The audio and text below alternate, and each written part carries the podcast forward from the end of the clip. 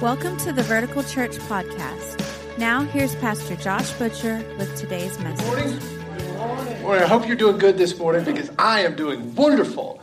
Uh, I'm doing awesome. Just excited to be here. Excited to close out this series uh, this morning. I think it's been a good one. Um, I think it's been, you know, not that uh, every series is my favorite series, but I, this really has been one of my uh, favorite things we've done. If you, uh, if this is your first time checking us out, uh, let me encourage you. If uh, if today sounds interesting to you, go online to verticalchurch.tv. You can check out the whole series. Uh, we've been talking about how to live 2017 like a boss, how to make it your best year ever. And today we're closing out that series. Uh, just like Pastor Brian said, next week, next Sunday, we kick off a brand new talk on relationships called Relationship Restart.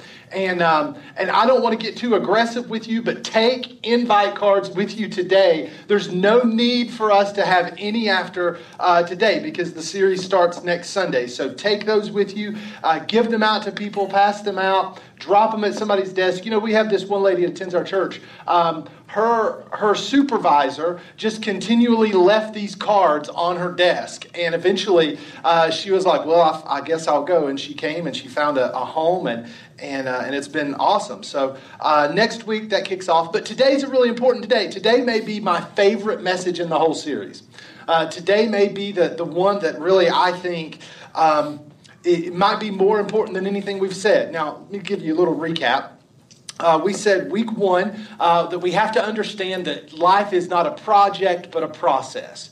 Uh, we're on a journey. Uh, this isn't about hitting some destination or some completion line. This is about uh, inviting God into the process and understanding that life is a process, the season is a process, and, and I'm in process, which means if I fail, not a big deal. I'm in process. I get back up, I keep on going. The only way that we fail is if we stop growing, if we stop taking steps. And so said life is a, is a process, not a project. In the second week, we said it's not about achieving it's about receiving. That, that we've got to receive before we achieve. The way we kind of put it is you got to get the E before the I, like the, the, the grammar rule uh, I before E, except after C. You've got the, the way the world works is that you achieve and then you receive the, the reward. But because of Jesus, because of Christ, because of the E and the I and the C, you got to put the, the E before the I, and because we got Jesus. And anyway, there was a really good message. It's online. Now, last week, Last week was really like part one of today, but you don't need to have been here last week to understand because I'll catch you up. Last week we said it's not a competition, it's a calling. Life is not a competition. We're not competing against one another to see who can earn God's love or to see who can who can go further and faster. In fact, we said that God has given us each, these aren't the words we used, but these are the words I'm going to use today. God has given us each a race to run and it's not it's not my race compared to your race. That's not the deal. And we're not competing with one another. We're running the race god has given us to run. And so it's not a competition it's a calling. Through the whole series we've been focusing really on two verses two verses in colossians chapter 2, verses 6 and 7. And I challenged you to memorize it. And you still listen. The series is ending today, but if you haven't memorized it, it's still a good thing to memorize. It's good to, to, to, to memorize Scripture, to hide that word in your heart. I didn't give anybody a chance last week, so I want to see if anybody wants to take the opportunity and see if they have memorized uh, verses six and seven of Colossians two. Any any takers? I don't want to I don't want to you know run you over today because people last week were like you didn't even offer, and so I was like sorry didn't know. Anybody want to take it up? All right, we got one person. John, is that you? All right, stand up and come down. Give it up for John Schaefer. If you stand close enough to me, my mic will should pick my mic should pick you up. Maybe I don't know. All right, let's give do it a test. All right, uh, go ahead and put it on the screen so they can so you can judge it. Sorry, man. All right. Uh, so then, just as you have received Christ Jesus as Lord, continue to live your lives in Him, rooted and built up in Him, strengthened in Him in the way that you were taught, and overflowing with thankfulness. Give it up. Right on. Good deal. So John memorized it. What's your problem? Right? Um, we, we kept on going. Uh, we picked up, uh, we, we went on from verse 7 to verse 8. See to it. Uh, see to it then that no one takes you captive through hollow and deceptive philosophy. We talked about that, how a lot of the way the world works is a, is a, a hollow, deceptive philosophy, which depends on human tradition and the elemental spiritual forces of this world rather than on Christ. And then last week, this is what we zeroed in on. For in Christ, all the fullness of the deity lives in bodily form, and in Christ, you and I have been brought to fullness, which means it's not a competition, it's a calling. We're living in fullness. We don't, we, we don't live, we have nothing to prove because we have been filled, those of us who are following Jesus, who have surrendered our lives to Him, we have been filled with Christ, so we don't have anything to prove because we've already been approved by God. We've already been accepted by God. So we said it's not about what you do as much as it is about being faithful with what you've been given. It's not about what you do, it's about being faithful. And so it's it's realizing, you know, I am fully called, fully chosen, fully and uniquely purposed to do the thing God has called me to do because it's not a competition, it's a calling. And so I want to talk about that a little bit more today. I want to talk about calling.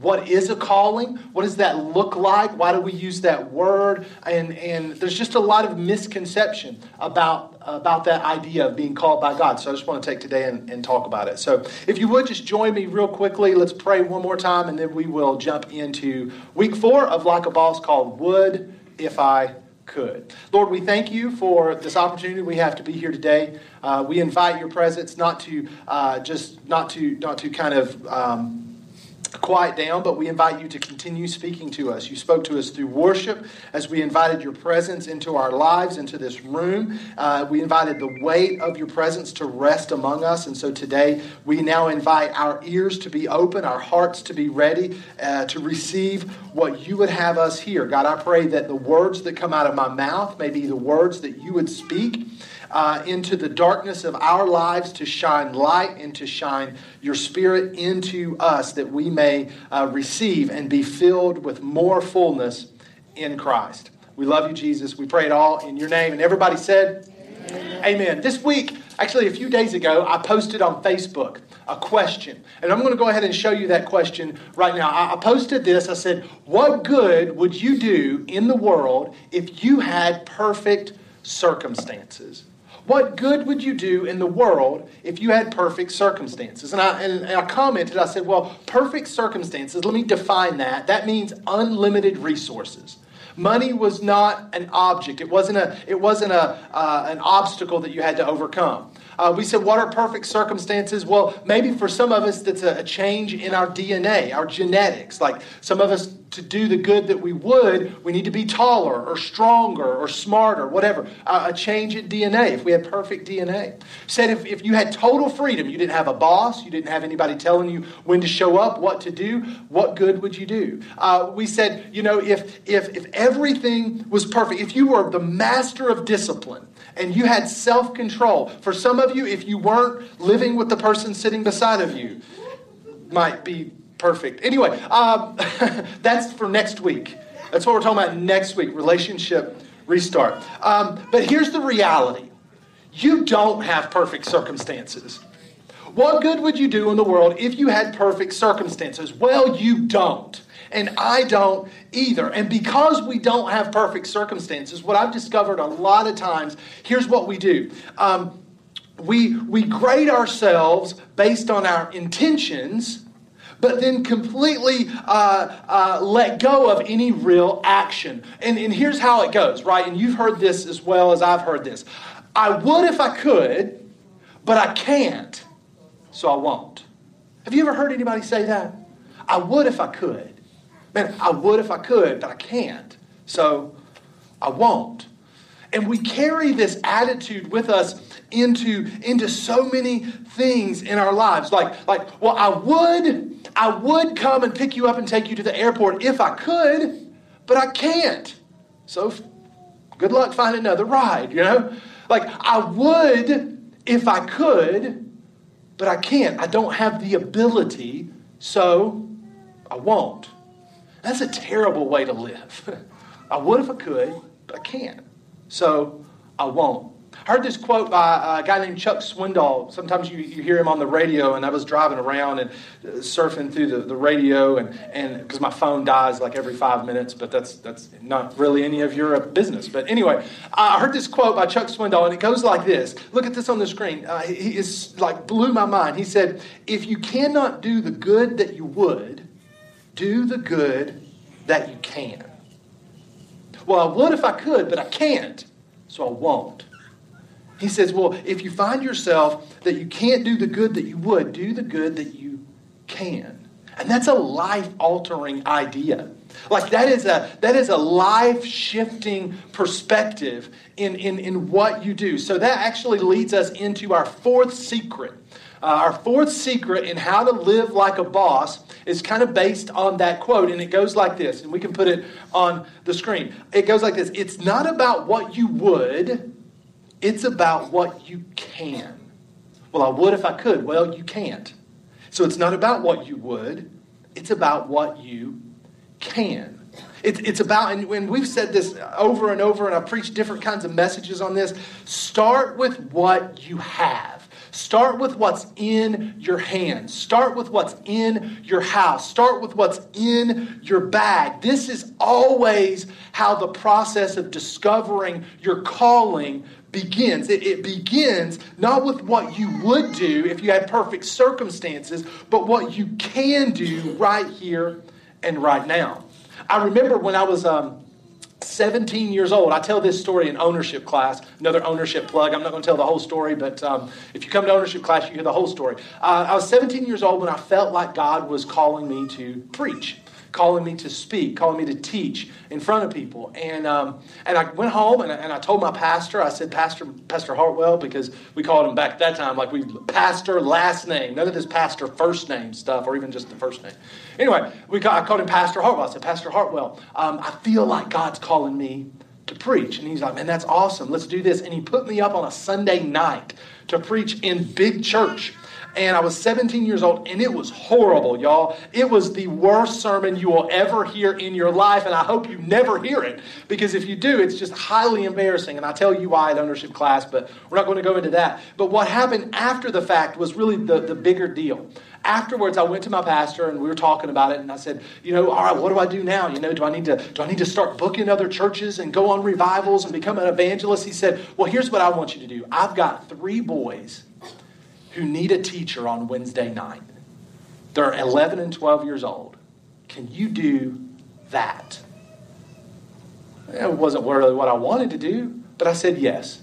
And for the next 10 months, every Wednesday night, I got together with these three, sometimes two, sometimes four uh, tweens, right? Like, like preteens, uh, 10, 11, 12 years old. And we just, we just sat down in a little classroom in the second floor of Vernonville Church of God, and we just opened the Bible and read the Bible together. And, and I said, here's what I think it says. Here's what I think God would have you do. Here, here's how I think you can apply that to your life as a 10 year old, as an 11 year old, as a 12 year old.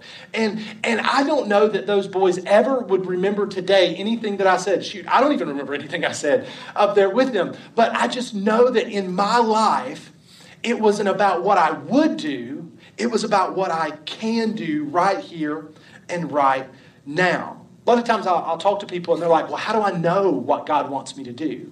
How, how can I discover God's call on my life? How can I discover my purpose? You know, I don't know what is God saying to me. Is it even God or is it just me? Is it, is it my dream or is it His? And so I want today to kind of uh, demystify some of the idea of calling uh, to, to kind of uh, peel the, the, the, the, layers of the onion off and kind of jump down. And so, what I want to do is, I want you to write these three things down. We're going to do three misconceptions about calling and write this stuff down. And here's why because you're going to come to a day where you got a big decision to make and you're going to you're going to sit there and you're going to think, "Man, I really wish I could remember what that preacher said because I don't know what to do now." And what's going to happen is you're going to end up in jail in Mexico City because you didn't write these things down and you're going to be, "I wish I would have written these down and I'm trying to save your life."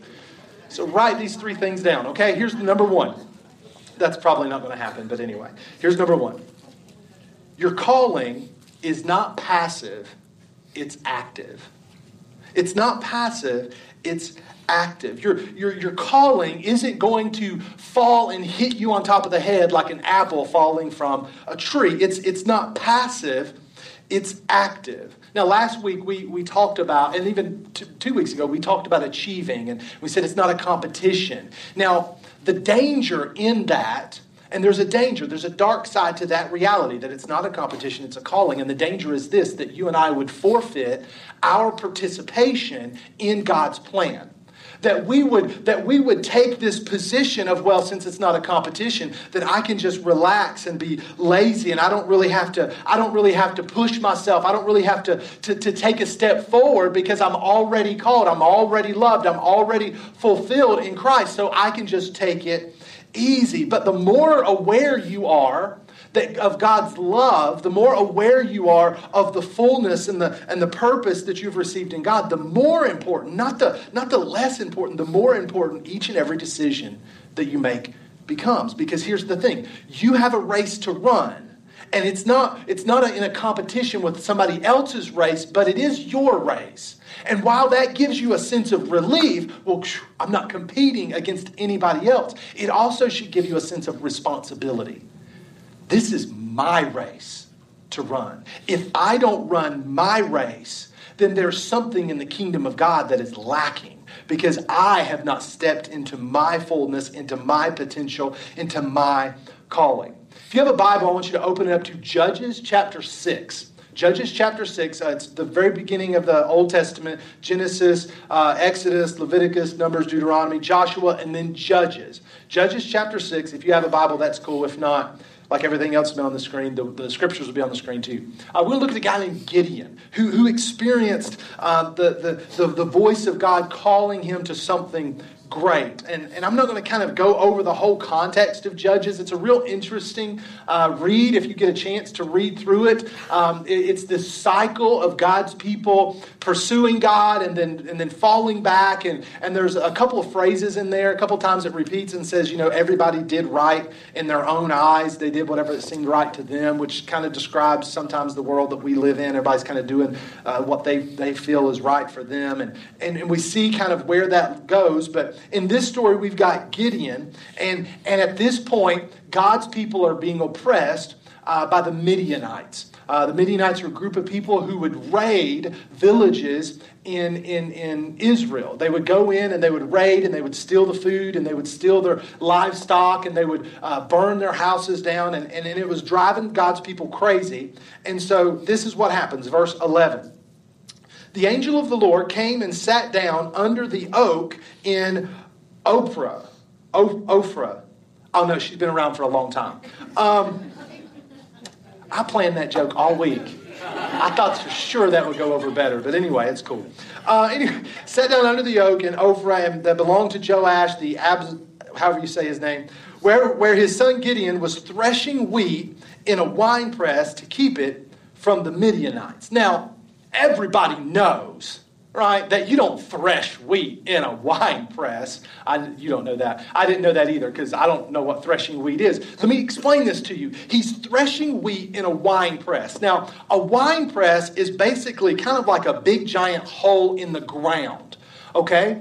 You didn't thresh wheat in a wine press because when you threshed wheat, what you did is you went up to a high place, like a hillside or a mountaintop, and you took the wheat and you took your, your tool and you would throw it up in the air, and the wind at the top of this mountain would come and blow the chaff off and away from the wheat. The wheat would settle, the chaff would go blowing in the wind, and what was left on the ground was good wheat. Now, if you're threshing wheat in a wine press, you are missing out on on the benefits that you get from elevation and from the wind. So you're working really hard, but you're not making any progress. And, and what is going on is that fear of his enemy is causing Gideon to forfeit an advantageous position that was rightfully his. Now, I'll let you do with that what you want because we're not focusing on that today. But, but don't miss that. He's giving up the advantage because he's afraid of the enemy. Look what happens. Verse 12. When the angel of the Lord appeared to Gideon, he said, The Lord is with you, mighty warrior. You manly man. You, you stud of a man who's threshing wheat in a wine press because you're scared of the Midianites. Right? It's interesting, right? God, God calls Gideon a name that does not correspond with his current activity. Which sometimes is what God does to us because God sees you differently than you see you. Gideon is in a place of fear right now, but God's voice comes to him. God reveals himself to him to eventually draw him out of where he is and bring him into his purpose, into his calling. Well, look at what Gideon says after that. Verse 13 Pardon me, Lord, Gideon replied, because he's real polite. But if the Lord is with us, why has all this happened to us? Where are all his wonders that our ancestors told us about when they said, Did not the Lord bring us up out of Egypt? But now the Lord has abandoned us and given us into the hand of Midian. Obviously, Gideon did not agree with God's assessment of him. you know, I'm not a mighty warrior. Look what's going on. And the Lord says to him in verse 14, Go in the strength you have. If you have a physical Bible with you, or if you're reading on your phone, highlight, underline, circle, star, whatever you got to do, make sure you, you, you note that phrase. Go in the strength you have and save Israel out of Midian's hand. Am I not sending you? So what happens is Gideon gives God a cop out, and God gives Gideon a command. Which is exactly what happens every time in our lives. We tell God, Well, God, I would if I could, but I can't. And then God issues us a command. God doesn't even respond to his excuses. God doesn't even refute it. He doesn't have to because he's God. And, and, and sometimes we're asking God some of the kind of the questions that Gideon, and it's like God isn't even responding to our, why is all this happening to me? Because he doesn't have to, because he's God. He just gives you a command go in the strength that you have. Because fulfilling your calling requires active participation in something that God is initiating that he wants you to be a part of. It's something that God is initiating through you on the earth. God says, God, God says to Gideon, Am I not sending you? God, Gideon, understand, I'm doing something here, and I want to use you to do it. So just go forward in the strength that you already have because, because our calling is not passive, it's active. Look what Gideon says. Gideon responds to this. Gideon says, Pardon me, Lord, again with the politeness. Uh, how can I save Israel? My clan is the weakest in Manasseh, and I am the least of my family. Again, with the cop outs. God, how can I do this? Well, my, my clan is the weakest, and my family is the least, and God, I don't have the resources, and God, I don't have the ability, and God, I don't have the knowledge, God. And God's like, I'm not even listening to you. Look what he says, verse 16. I will be with you, and you will strike down all the Midianites, leaving none alive. You know something I've learned about God? When God decides to do something in the world, when God decides to do something in a community, when God decides to do something in a church, He oftentimes picks the unlikeliest people to do it through. The most unlikely person seems to be the one God chooses to move through. And, and the New Testament corroborates this because Paul tells us that God chooses the foolish things of the world to confound the wise. He chooses the weak things in the world to confound the mighty. He chooses those who don't have the best of everything, but they make the best of everything they got to go do something that changes the world. There's a quote, another quote from Mother Teresa. Everybody know who Mother Teresa was, right? I think she's Saint Teresa now. I'm not sure. I'm not up on my Catholic sainthood. But um, Mother Teresa said this, and this is awesome. This is so, so brilliant. Look what she says on the screen. Not all of us can do great things, but we can all do small things with great love. You might not be able, well, I would if I could. I would do something great for God if I could, but you can't. So if you can't do great things, do small things with great love. Which leads us to point number two of, of, of our calling misconceptions.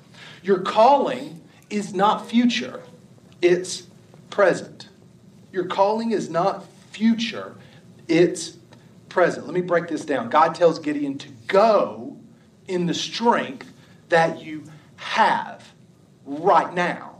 God does not tell Gideon, Gideon, go once you've built up enough strength to defeat the Midianite army. God doesn't say, Gideon, go in a couple of weeks once you have trained some soldiers in hand to hand combat. No, no, he doesn't say, Gideon, I want you to go once you've spent four years acquiring the, the, the military knowledge of how to lead a campaign and a battle. No, God says, Gideon, I want you to go in the strength that you have. See, a lot of times when we think about what God wants us to do, we put it in the category of one day. God, God I'm to I'm to do that one day. I'm to get around to that one day. But the world isn't changed by what you do one day. Because, because what happens is if you say, well, I'll do that one day, what you're saying is, I'll do that when the situation is better, when my circumstances are more ideal. I'm, I'm waiting on perfect timing. I'll, I'll start giving to the church once I make more money. No, you won't. Because once you start making more money, you're going to get a bigger house with a bigger mortgage, and you're going to go get a new car with a bigger payment, and you're going to go on more vacations. And, and, and you're not going, if, if you put it off to one day, you're never going to do it. Well, you know, I'll, I'll, once we get a bigger house, we'll have more peace in our family because we'll have more room to spread around. I've been in a lot of big houses that had a lot of square footage and a whole lot more dysfunction.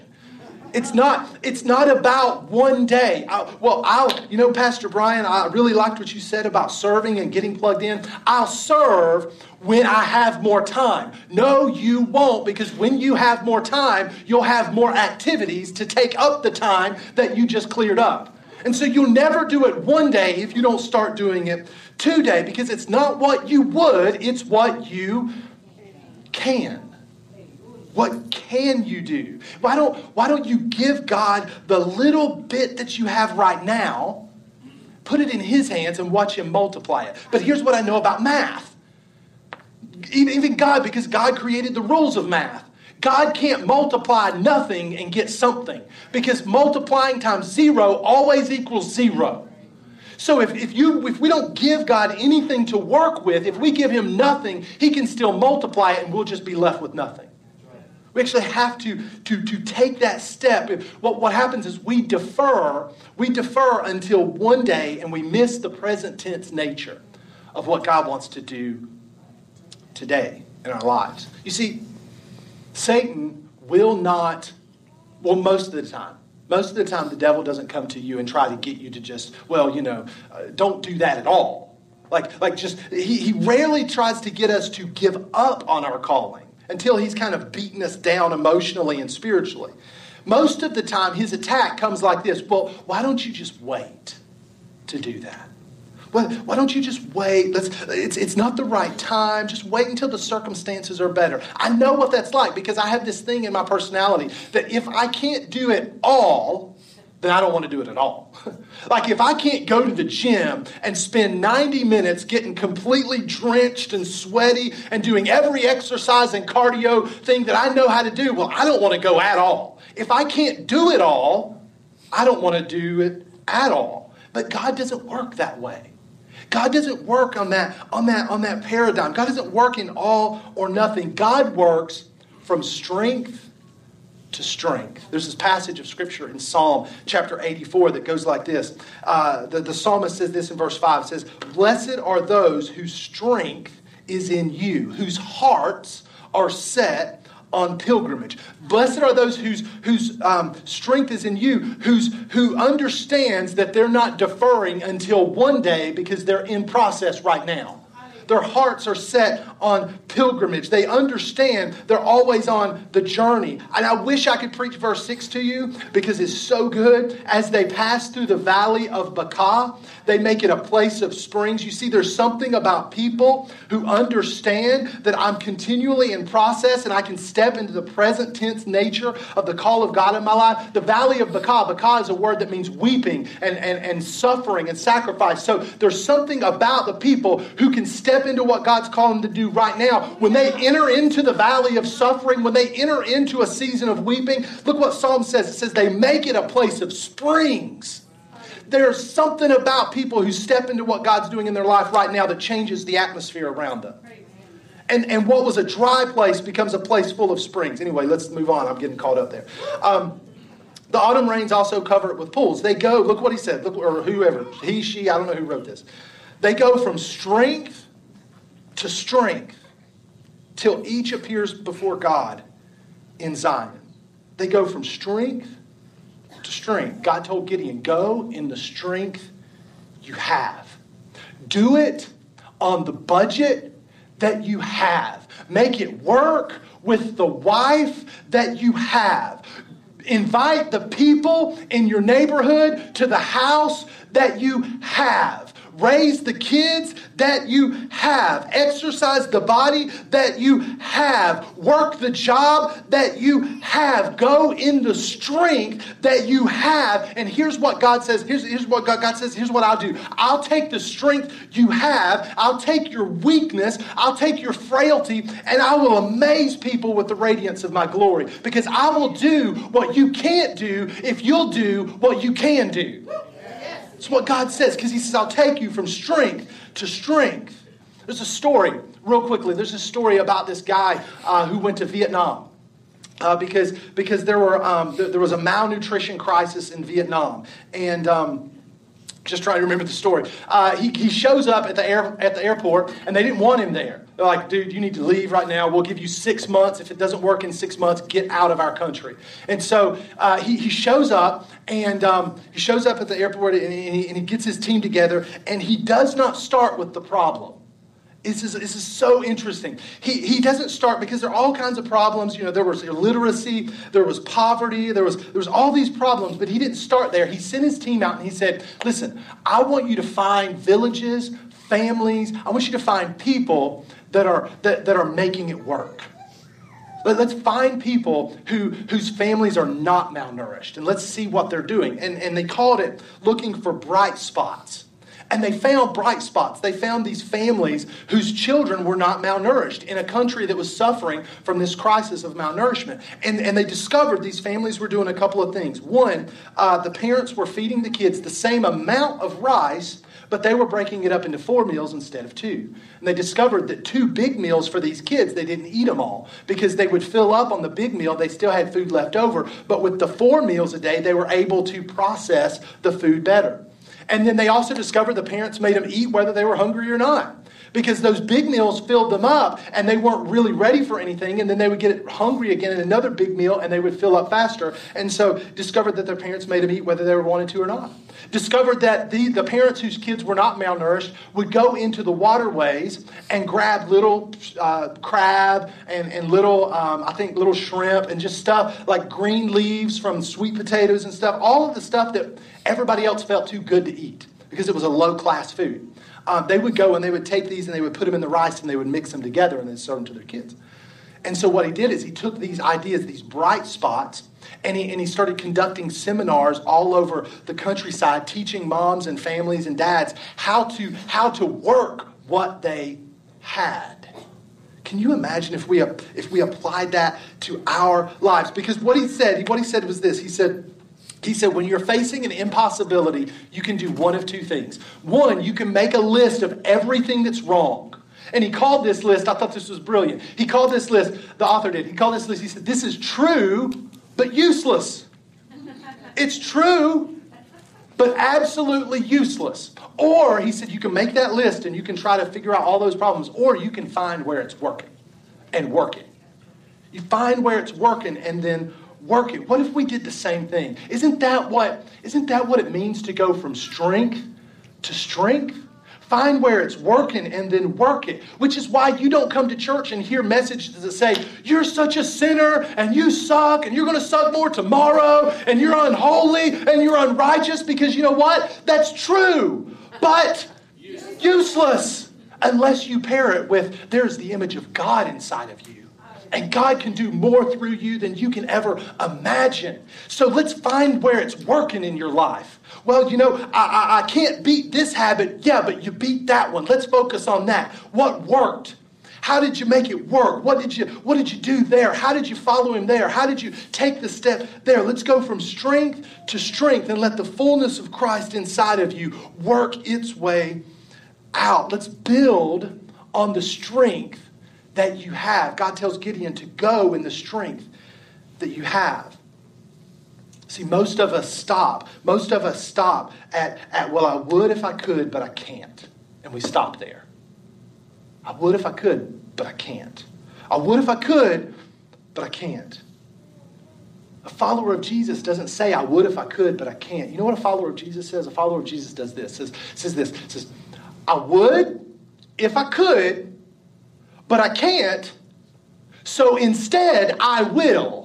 You see what you see the difference? I would if I could, but I can't, so I won't. A follower of Jesus says, No, I would if I could, I would do that if I could do that, but I can't. So instead, I will do this. Um, I would I would study the Bible for two hours a day if I could. You probably wouldn't. I wouldn't either. Would binge on Netflix. But anyway, um, I would if I could. I would I would study the Bible for two hours a day if I could, but I can't. And so many of us don't, and we stop. A mature follower of Jesus says, Well, I would study the Bible for two hours a day if I could, but I can't. So I will give him five minutes. I will give him my drive time. You got drive time? Give him drive time. You got, you got five minutes in the morning while you're drinking your coffee. Give him the five minutes you have in the morning drinking your coffee. Well, I would pray with my family if I could, but I don't know how, so I won't. Well, why don't you just open up the open up your phone, download the Bible app, read the verse of the day, say it, and then say amen. Like just let that, you don't have to be original with it. What can you do? I would if I could. Well, you can't. I would if I could if I were younger. Well, you're not. I would if I could if I had if I wasn't broke. Well, you're not. You are you are you are wrinkled and sagging and broke.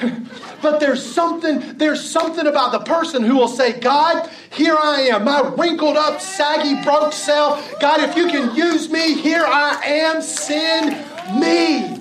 I will go in the strength that I have. And here's what God will do God will take the strength that you have and turn it into the strength that you want. Because He'll take you from strength to strength. Because it's, it's, it's a present tense thing. It's not off in the future. It's right here, right now, down in the wine press while you're hiding from your enemies, Gideon. I want you to go in the strength that you have. Go in the strength that you have. You're not too old, you're not too young, you're not too broke, you're not too shy, you're not too whatever. Go in the strength that you have. Which leads us to the last thing, last one right here, and I'm going to be finished. It's real short. Number three, your calling is not a place, it's a person. Your calling is not a destination, it's a person. Your calling is not heaven, it's Jesus. Our destination is not somewhere off far in the sky you know. A lot of times we think about we think about finishing the journey of life and we're going to get to heaven. And when we get to heaven what we're going to realize is it's not about streets of gold and pearly gates and mansions on clouds floating around. It's about jesus in the presence of jesus seeing the eyes of jesus hearing the voice of jesus. And we're going to discover at the end of our life that it's not about how much wealth we acquired. It's not about how many feats we achieved. And it's not about how much fame we, we received. It's simply, only, and always about Jesus because our calling is not a person or not a place, it's a person. God, God says, Gideon, go in the strength you have. I will be with you. I'll be with you. And, and I just want to talk real quickly, and we're, we're, about to, we're about to wrap up. We've gone about four minutes over. We're going to wrap up and pray, and then this series is going to be closed down. Those of you call Vertical Church home, like this is your, whether you're an owner, a regular attender, or you've checked us out for four or five times and you're like, this is where I want to land. I want to ask you a few questions about this idea that our calling is not a place but a person. Does our church draw people to Him? Is, is, this, is this the kind of church that make, do we make people want to know Him? You can ask your, you can ask that of your own self. Are you the kind of person that makes other people want to know Jesus? Because our calling is not a place, it's not a destination, it's a person living on the inside of us when you get a, when you walk into the room like the song said about you know when jesus walks into the room all this miraculous stuff starts happening but but colossians said that the fullness of god dwelt in jesus and the fullness of jesus is in me so when i walk into a room do, do, do people go whoa, whoa what just happened there's someone something in here that makes me want to know god those of you who are parents do your children see christ in you working in you, you taking the step, walking the walking the walk, going on the process, taking the journey. Do they see Christ working in you? Is our focus on being more and more like him or are, is our focus chasing the same elusive goals that people in the world are constantly going after? What's your focus? What's your calling? because your calling as a follower of Jesus is not a place or a person or a, de- or a place or a, a thing, a destination. It's a person. His name's Jesus. Let me pray for you this morning. Lord, we thank you, God, that you're calling each and every one of us to a greater depth and, and, and relationship with you, God. This is the way we can truly live 2017 like a boss. This is the way this year can become our best year ever, is by stepping into our calling, who is a person and not a place stepping into the fullness of Christ living on the inside of us. This morning, I just want to challenge you real quickly.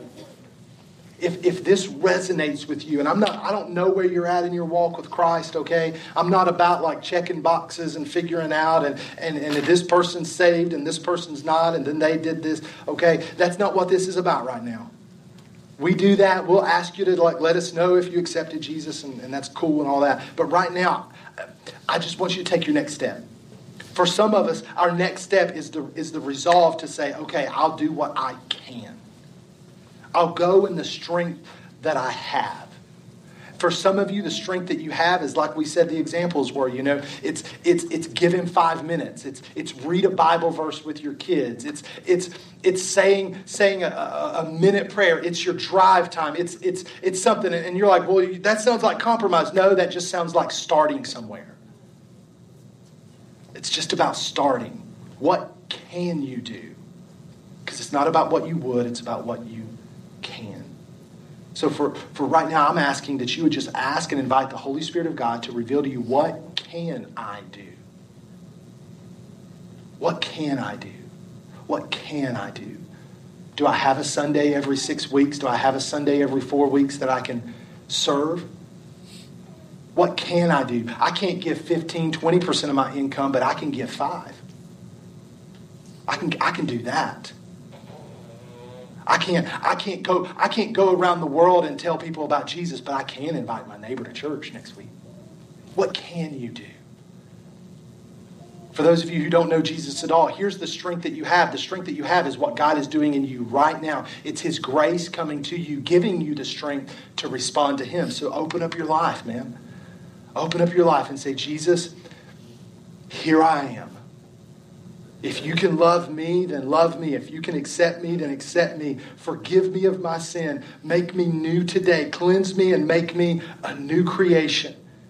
You pray that prayer. Pray it in your own words, man.